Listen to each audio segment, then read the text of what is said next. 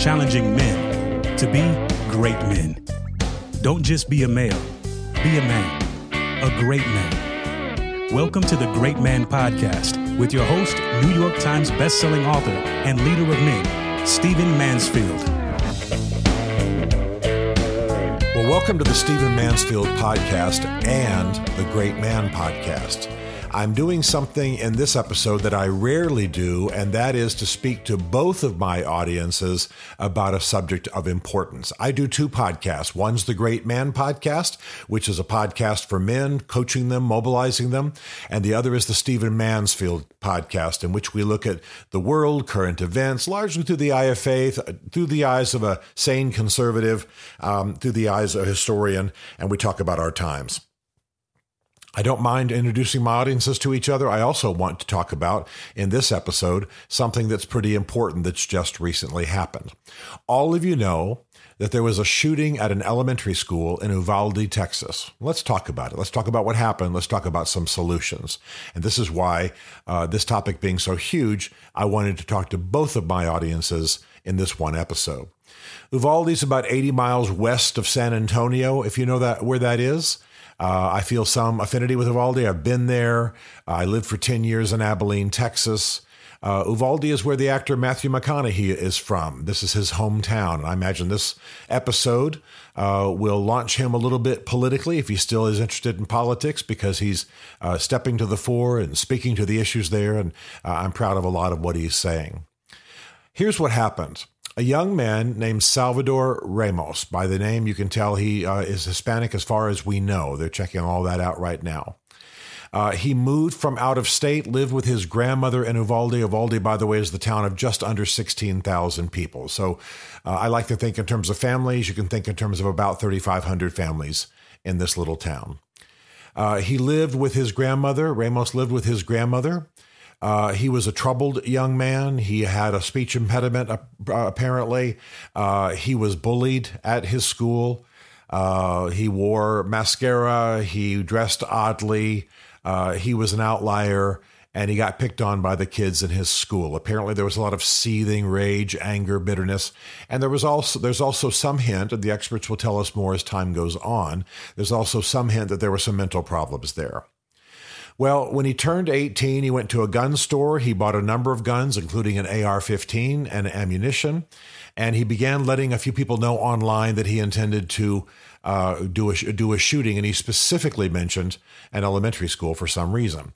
The reason that we didn't hear this in advance, or at least, I mean, the, the public didn't, maybe some officials did, is that the people he was telling online didn't know who he was. He's so lonely, so isolated, uh, and so odd uh, that he was, for example, telling a girl in California what he was going to do, and she didn't know he was. She thought maybe he was trying to impress her or flirting with her in some way. Excuse me. So Ramos, uh, as we all now know, got up one morning, shot his grandmother in the face. She survived, was able to call 911 after he left the house. He then uh, raced in his truck to uh, Robb Elementary School I don't know why he fixated on elementary school rather than his own high school, uh, but that's what he did. Uh, he crashed his truck into a uh, a ditch. Uh, people saw him crash, called 911, reported that he exited the vehicle with a rifle. Uh, he then entered Robb Elementary. There was an exchange of fire with a security guard. He wounded the security guard. And then he entered Robb Elementary School over the next hour, this was about noon, over the next hour, uh, and of course, we still have conflicting reports, as always happens in a situation like this. Uh, over the next hour, he killed 19 students. Now, I want you not to think of high school or college students. Uh, I know this is horrible to put in your mind, but we're talking about eight year olds, nine year olds, 10 year olds. We're talking about first, second, third, fourth, fifth graders. Uh, it, it, it's, it's bad. 19 students and two teachers, uh, both of whom, by the way, those teachers conducted themselves heroically, uh, shielding students with their bodies, confronting the shooter. Uh, the preliminary report is that Ramos locked himself into a classroom uh, with those two teachers and students, um, kept them there for a while, and then either shot them progressively or when the police began to kick in the door, um, or come through the door. We don't know for sure exactly how that happened. Um, he then shot them all 19 students, two teachers. Now, it's horrible, and it's added to the 311,000 students in America who have experienced gun violence in their schools since Columbine many years ago, one of the first major shootings at a school uh, in our society. So 311, we have these repeatedly. We've had them in elementary schools, we've had them in nursery schools, we've had them in high schools, we've had them in colleges. People are weary of it. And of course, you have the normal reactions, and I'm going to talk about some of the solu- possible solutions here. But you have the normal reactions. People, some folks, especially uh, our current president, blames guns, blames the Democrats for not doing more. I mean, I'm sorry, blames Republicans for not doing more on guns. Uh, this is the mode, this is the dialogue. Uh, that Republicans have refused to do anything on guns, and, and Democrats have tried to uh, engage in aggressive gun laws and there's a stalemate and students are being shot. I'm not criticizing that view. I'm saying that's that's where the debate goes. But usually, I'll have to say my main criticism of the fact that that's the default position is that that where it that's where it stops. That's where it stops. We don't we don't go further. We don't talk about uh, other solutions. We don't talk about the fully orbed response uh, to a situation like this in our society. So let me dive in to some things I just want you to consider as we look at this uh, moment that is likely to be, I hope it is anyway, a turning point in our policies, a turning point in our society. First of all, let's talk about guns. Now, I want to say right off the bat that when I start talking about guns, I don't mean to laugh in the middle of this serious situation, but having having tried to address guns from what I consider to be a sane perspective, uh, I do get hammered quite a bit. Uh, some of my dearest friends disagree with me. We have discussions. I've been uh, beautifully tutored by some friends who know far more about guns technically than I do. Um, so I, on the one hand, I decry the fact that our society immediately starts talking about guns as though guns and gun policy are uh, uh that they are the only things we should be discussing in response to a situation like this. Let's talk about guns, then we can lay them aside and talk about some of the things that I think actually are a bit more substantive in this at this point. Um, I believe, as you know, if you listen to this podcast, or at least you listen to the Stephen Mansfield podcast, welcome to those of you who are uh, audience for the Great Man podcast. I believe in what I call uh, sane gun laws, uh, a sane approach to guns in our society.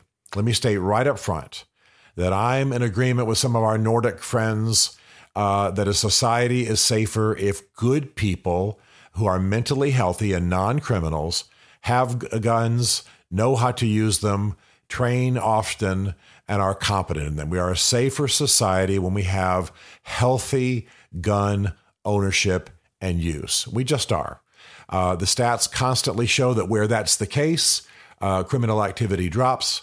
And I want to say, too, something that's going to be radical uh, to some of you listeners, and that is sane gun laws are a conservative, should be anyway, a conservative cause. It's ridiculous that we have this conservative liberal dichotomy up on the Hill in DC and can't seem to get anything done. Conservatives, and I am one, uh, believe in law and order. We believe in policing best done at the local level. We believe in um, that a man, a family's home is their castle, and they ought to be, uh, be have the right and the power to defend it. Um, we believe uh, in in preventing criminal activity and and doing what we can. We conservatives recognize that there's evil in the world. There will always be evil in the world. Conservatives are not um, idealists in the sense that they believe there's, excuse me, that there's a utopia, that we can build a utopia on earth. There will always be criminals. There will always be evildoers. There will always be wickedness in the world. Uh, we, we, don't believe we're building a utopia. That might be a little bit different um, from some of the utopian impulses, particularly in American history, where in the 1800s in particular, there were desires to build the ideal utopian society. And that motivated a lot of politics. A city upon a hill, we can be the perfect society, we can be a light to the world. I believe a lot of that.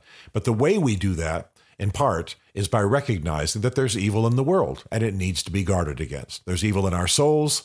Uh, again, conservatism grows largely out of a Christian worldview, a Judeo Christian worldview, which believes in a fall, which believes in redemption, which believes in uh, individuals who, who, can, who can lean uh, evil uh, or rise to righteousness. And you have to discern in a society who is who. So, sane gun laws keep hands out of the criminals while allowing uh, good citizens to have them and encouraging them to be healthy, to be skilled, to be practiced, and to use uh, safe gun tactics, meaning how you store it in the house and things of this nature. So, I have said this before, and I can already hear some of my dearest friends groaning when I say this, but I believe in background checks. And I believe in cooling off periods in some cases. Uh, and and I I believe in uh, required training and required schooling. I've said before on this podcast uh, that I have a concealed carry permit, um, and I'm glad I do, and I'm grateful for it. But I had to do a lot to get it. Uh, I had to do undergo a criminal check. I had to give my fingerprints. I had to go through uh, a seminar of, of gun usage and even prove uh, skill at shooting. Um, and I was happy to do it, but I was already pretty skilled. Still, I was required to do that and I'm grateful for it. I don't think anybody who's over 18 and has, you know, $100 should be allowed to carry a concealed weapon in our society without the the government knowing who they are, without us uh, making sure that they basically know what they're doing with us with it, and perhaps even having some reason for it. Why why does everybody need to have a concealed carry permit? So um, I believe in background checks. Uh, I don't think that's any problem today. That can happen very rapidly. You can buy a gun within a few hours' notice. Um, I believe in cooling off periods. I don't think a drunk man or an angry man breathing out murderous oaths against his wife should be able to buy a gun. I think the gun store owner or the police or somebody should be able to say, hey, cool off. You can buy a gun in three days or in a week or whatever the laws are. And I, by the way, I believe these laws ought not be federal. I think they ought to be state by state because cultures differ. differ. So, yeah, I would like everybody listening to this podcast who's not a criminal and who is uh, mentally healthy uh, to have a gun, be trained in gun usage, uh, practice often, uh, and keep it safely in your home and teach the members of your family when they are of age how to use it. I think we would be a safer society. That's not the kind of gun usage that's causing us problems, but it would prevent some things it, it would stop some things. And by the way, one other thing that I believe that I get hammered for, even from my dearest friends, and I'm only laughing because it's I'm just I can already picture the conversations I'm going to have 24 hours after this podcast airs, and that is that I don't think some of the larger uh, more destructive military grade guns ought to be allowable for private citizens. What do I need with a bazooka? What do I need with a tank? Uh, what do I need with a you know some of the the weapons that you see guys uh, online bragging about having. What do what do I need with a you know an M60 or whatever? What what do I need with that? And I don't know that we ought to be making those available to civilians. Okay, said enough. I know my views are a little bit controversial, but quite frankly, I'm very moderate on this. I believe in gun control. I believe in gun ownership at the same time. Uh, I, I, believe in an armed society. Um, I believe the First Amendment grants us that right, but the First Amendment was also within the con was written within the context. I'm sorry, the Second Amendment. The Second Amendment grants us gun, gun ownership, but it was also in the context of militia, uh, militias, and repelling invasion and uh, establishing law and order. So enough said. We need sane gun laws. We don't need to be in the pockets of gun manufacturers we I welcome them. I'm grateful for them. I like the American lore of guns. I like the beauty of guns. I like the skilled use of guns.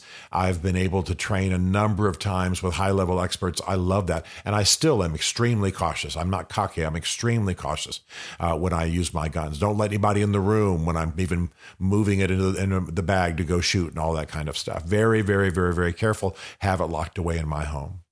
So all that to say I, I believe in it completely. We've got to have sane laws, and it's time for these walls of division to come down. We don't need to be funded, as I was saying, uh, or, or our politics doesn't need to be shaped by gun manufacturers, grateful as I am for them. Um, we need to do what's right for the society.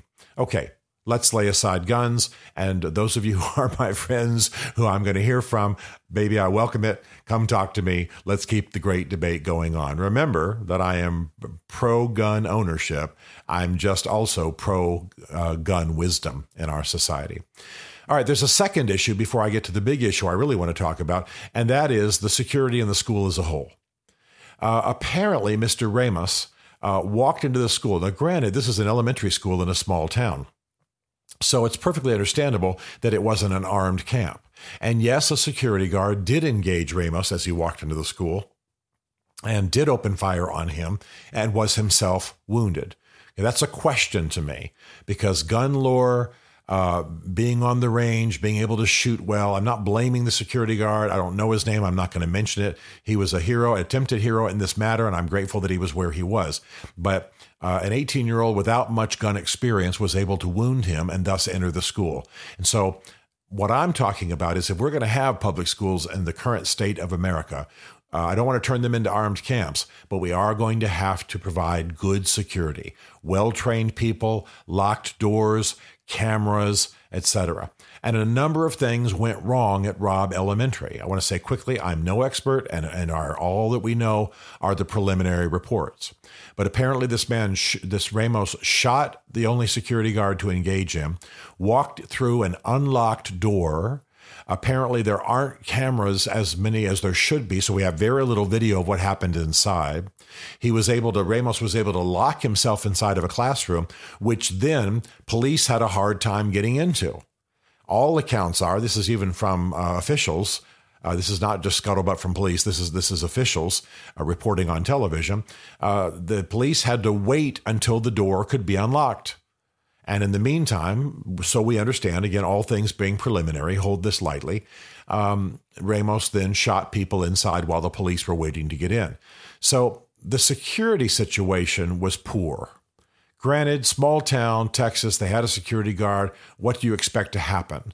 Uh, in, a, in a sleepy little town 80 miles west of San Antonio. I understand it's a beautiful little community, but still, you don't just arm up, you know, like you're like you're somewhere in Iraq. But we're just going to have to change our thinking in our generation. I'm sorry that that's the case.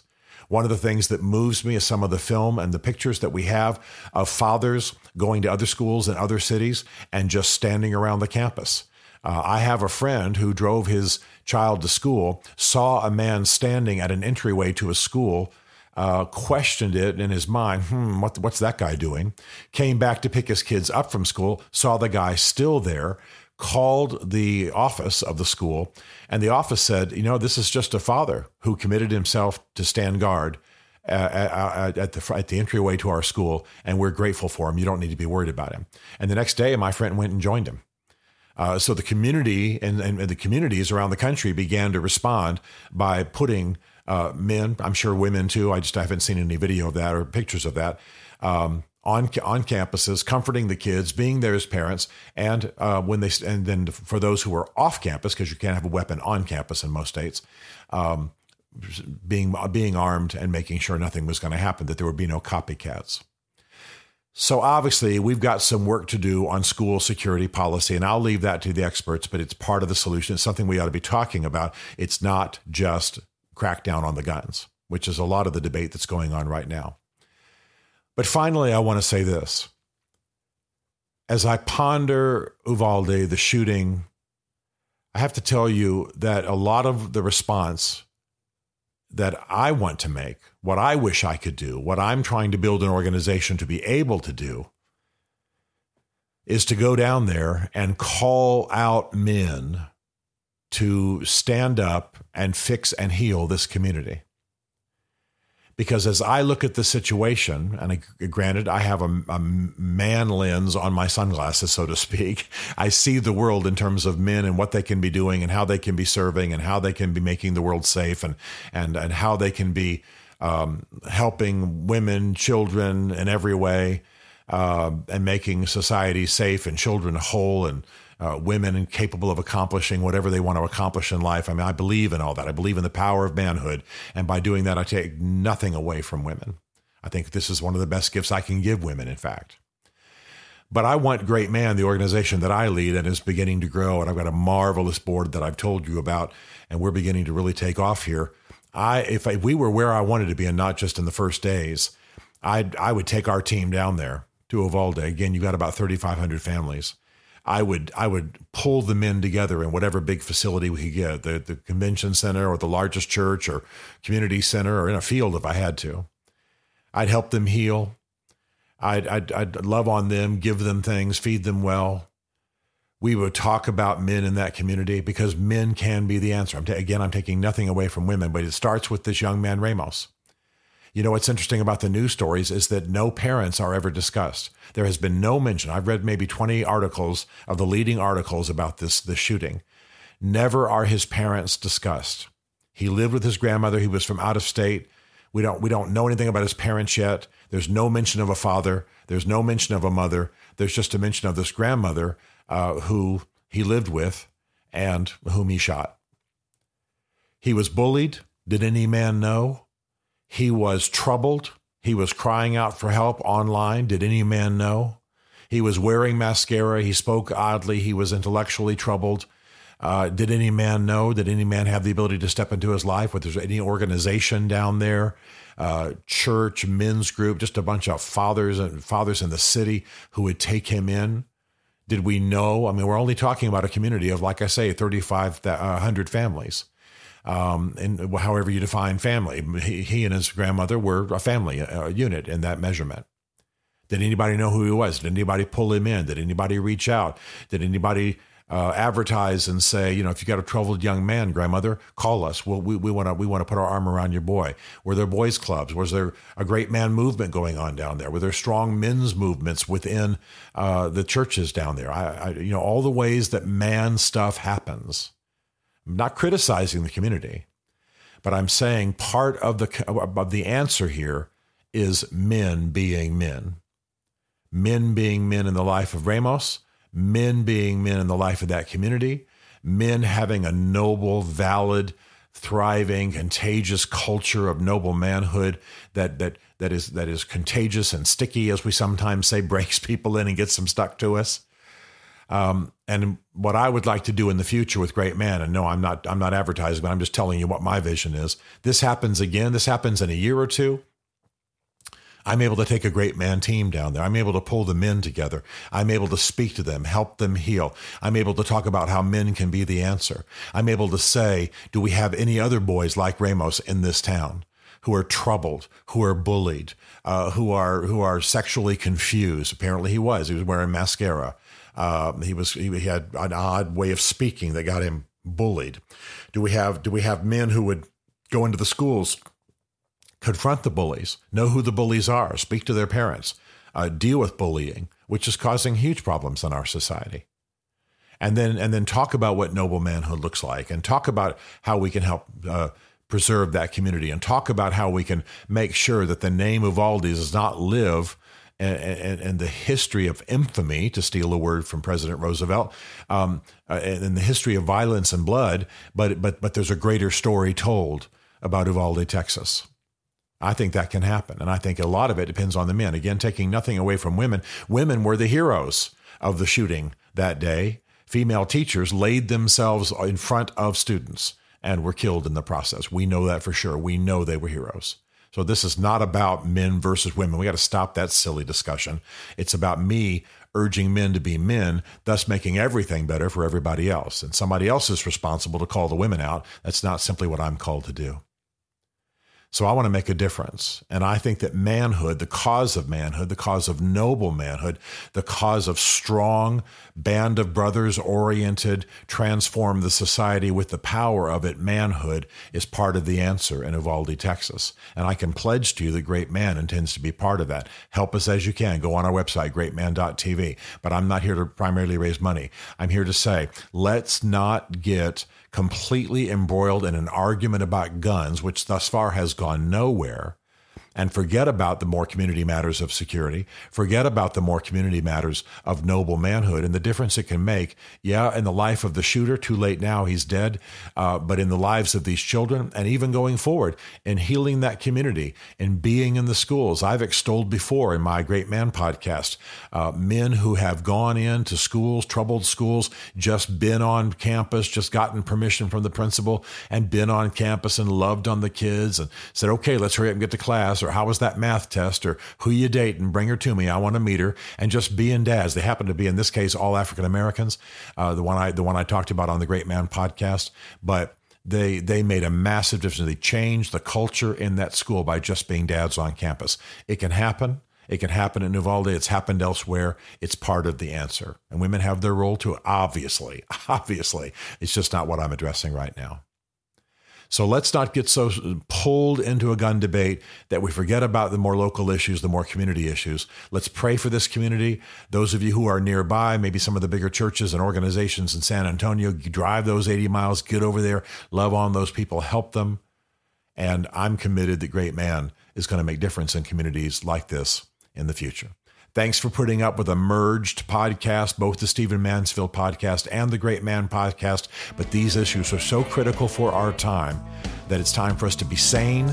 It's time for us to be measured, but it's time for us to be activists. And I think that's coming in our time. God bless.